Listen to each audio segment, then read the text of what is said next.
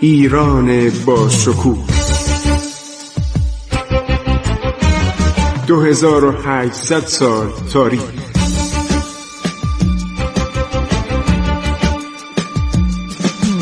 عبور از تاریخ.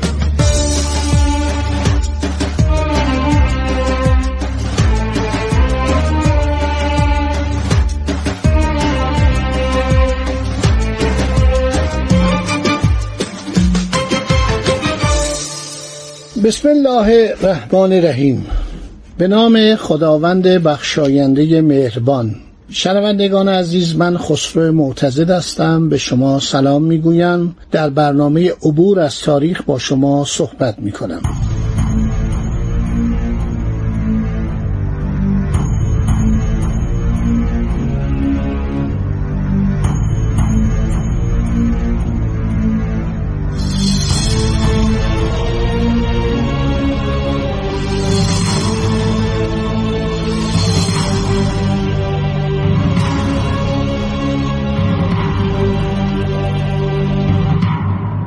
خب باز میگردیم به ماجراهایی که داشتیم می‌گفتیم. شاه محمد خدابنده مردی بود اولا نابینا بود و ثانیا کاملا در اختیار همسرش خیرالنسا خانوم بود که عمرای قزلباش بسیار پرتوقع بودن.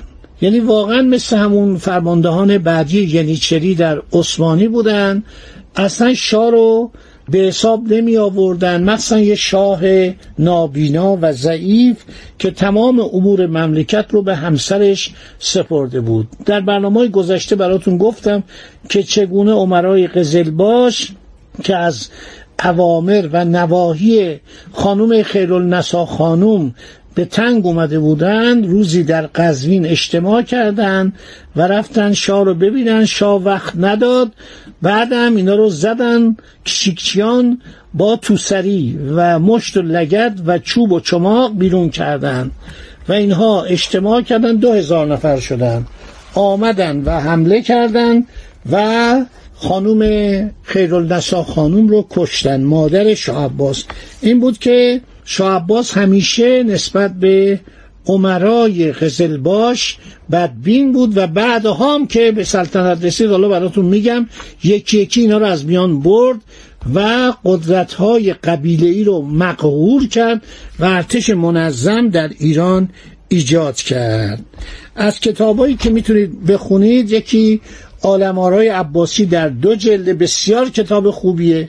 یکی زبدت التواریخ تعلیف محمد محسن مصطفیه و بسیاری از کتاب هایی که منابش رو خواهم گفت. یکی از کتاب های خیلی پر زحمت و پر محتوا که خیلی زحمت کشید مرحوم استاد نصرالله فلسفی که من افتخار شاگردیشو در دوران دانشگاه تهران داشتم کتابی است در پنج یا شش جلد. این کتاب رو من دارم. به زحمات زیاد پیدا کردم. این کتاب تاریخ دوره صفویه است. در پنج جلده و من شنیدم یک جلد ششم هم استاد فلسفی در اواخر عمر خودش اضافه کرده بود.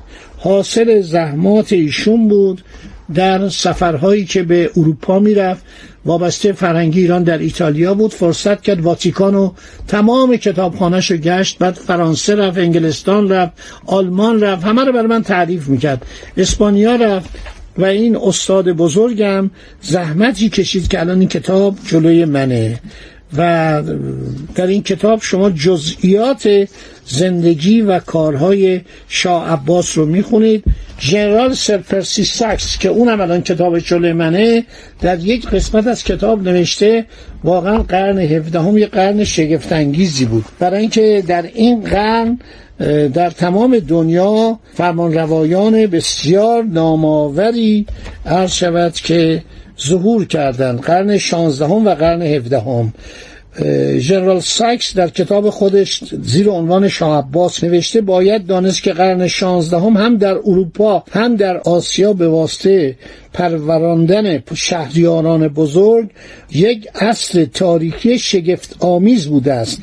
از میان این شهریاران یکی چارلز پنجم چارلز پنجم شال پنجم. در حقیقت شال پنجم شالکن همون پادشاه بزرگ اسپانیاست که نصف دنیا رو تحت سلطه استعماری و به اصطلاح امپراتوری اسپانیا در آورد بعد الیزابت در اروپاست سلطان سلیمان در ترکیه در به کشور عثمانی اکبر شاه مغول امپراتور هند و شاه عباس که موضوع این فصل است که اینها در همان ردیف زمامداران بزرگ قرار می‌گیرن خیلی تعریف کرده و نوشته هیچ کس فکر نمی‌کرد این طفل کوچک عرض شود که روزی چنان مقامی را در تاریخ به دست آورد و او را حاکم اسمی خراسان کردند. مثل که دو سه ساله بوده دوره سباوت خود را در حالی که بازیچه دست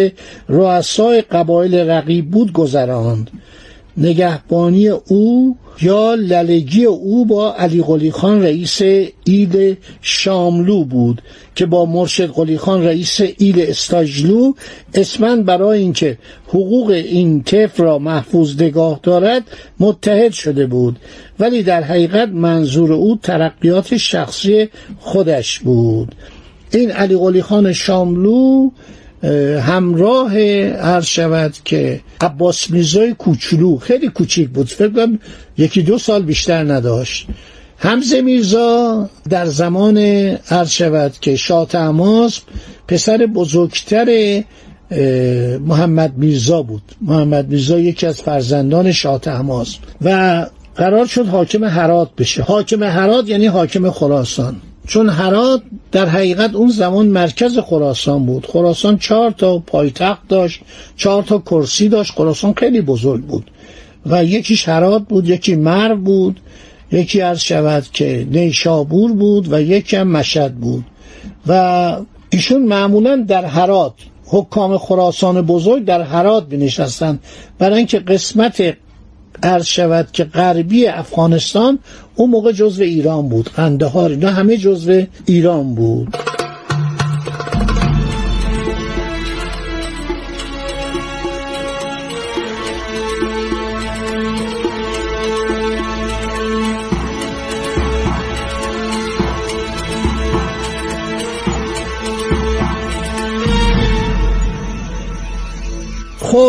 همزه میرزا قرار میشه بشه حاکم هرات. ولی شاه محمد میرزا رو میفرسته به شیراز.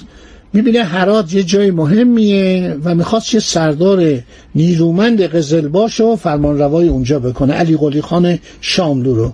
این بود که اونو میفرسته و میگه پسرت اونجا بذار همزه میرزا رو. ملکه یعنی همسر محمد میرزا خیرالنسا خانوم برمیگرده میگه همزه میرزا رو ما دوست داریم می‌خوایم کنار ما باشه. اونو با خودش می‌بره شیراز و عباس میرزا که بچه کوچیکتر بوده و تازه متولد شده بود اون میشه فرمانروای اسمی عرض شود که هرات. پس حمزه میرزا میره شیراز و عباس میرزای خردسال میمونه. مهم نبود مثلا پادشاه دو سالش باشه ده سالش باشه پونزده سالش باشه نه. این یه حاکم اسمی بود. معمولا یه نفر اونجا میذاشتن کنارش وزیرش بود میرزاش بود همه کارش بود. و اینها رو می‌گفتن عطابکان از دوران مغول. بعد تا قبل از مغول دوران سلاجقه کلمه عطابکان متداول شد. یعنی کسی که امور مملکت دست اوست ولی یه شاهزاده اسمن بر تخت مثلا ایالتی نشسته. به ایران همیشه می‌گفتن ایالات محروسه ایران. یعنی ایالات حفظ شده ایران. ممالک محروسه. تا زمان قاجار هم می‌گفتن ممالک محروسه ایران. از دوران ساسانیان قبل از اون همیشه ایران چون بزرگ بود پون پهناور بود. به ایالاتی تقسیم می‌شد و همیشه یک نفر اونجا اداره می‌کرد. مثلا ایالات مرزی رو مرزبان اداره می‌کرد. بعد یک شخصی هم بود پادوسبان پادگوسپان یا پادوسپان. این تقریبا میشه گفت مقام ارشد فرمانداری داشت. و بعدها در دوران بعد از اسلام هم ایران به علت بزرگی هر قسمت یک فرمان روا داشت و این همینطور رسید به صفوی و بعد از صفوی هم رسید به قاجاریه. ما ایران چهار تا ایالت داشت و سی و پنج تا ولایت. بعد اومده اینا رو به هم زدن و استانداریش کردن که ما دارای ده استان شدیم و هر استان شامل تعدادی عرض شود که فرمانداری بود. تقسیمات سیاسی جدید ایران در سال 1316 یک کار بدی هم که کردن اومدن که همه اعتراض می‌کردن. تو روزنامه می نوشتن اساتید بعد از رضاشاه البته. چون کسی زمان اون جرئت نداشت بگه که آقا این چرا این کارو کردید؟ چرا اسم مثلا خوزستان رو کردید استان ششم؟ آذربایجان کردید استان سوم و چهارم؟ یعنی چی؟ استان پنجم یعنی چی؟ استان هفتم فارس یعنی چی؟ استان هشتم کرمان یعنی چی؟ استان نهم خراسان یعنی چی؟ این کلمه شماره ها رو چرا گذاشتید؟ کشور این شماره ها رو می‌ذاره که اسامی تاریخیش در دو هزار سال پیش سه هزار سال پیش چهار هزار سال پیش نباشه.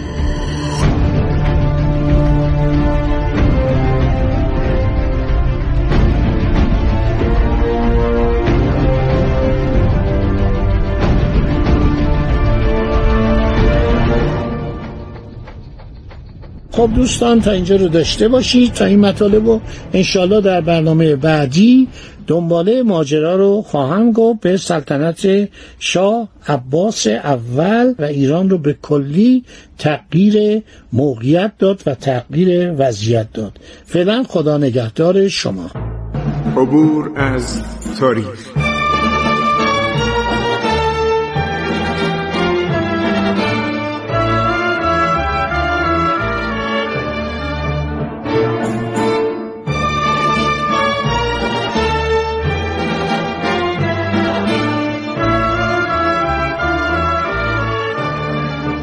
ایران با شکوه. 2800 سال تاریخ. سرگذشت ایران ما به روایت خسرو معتزد.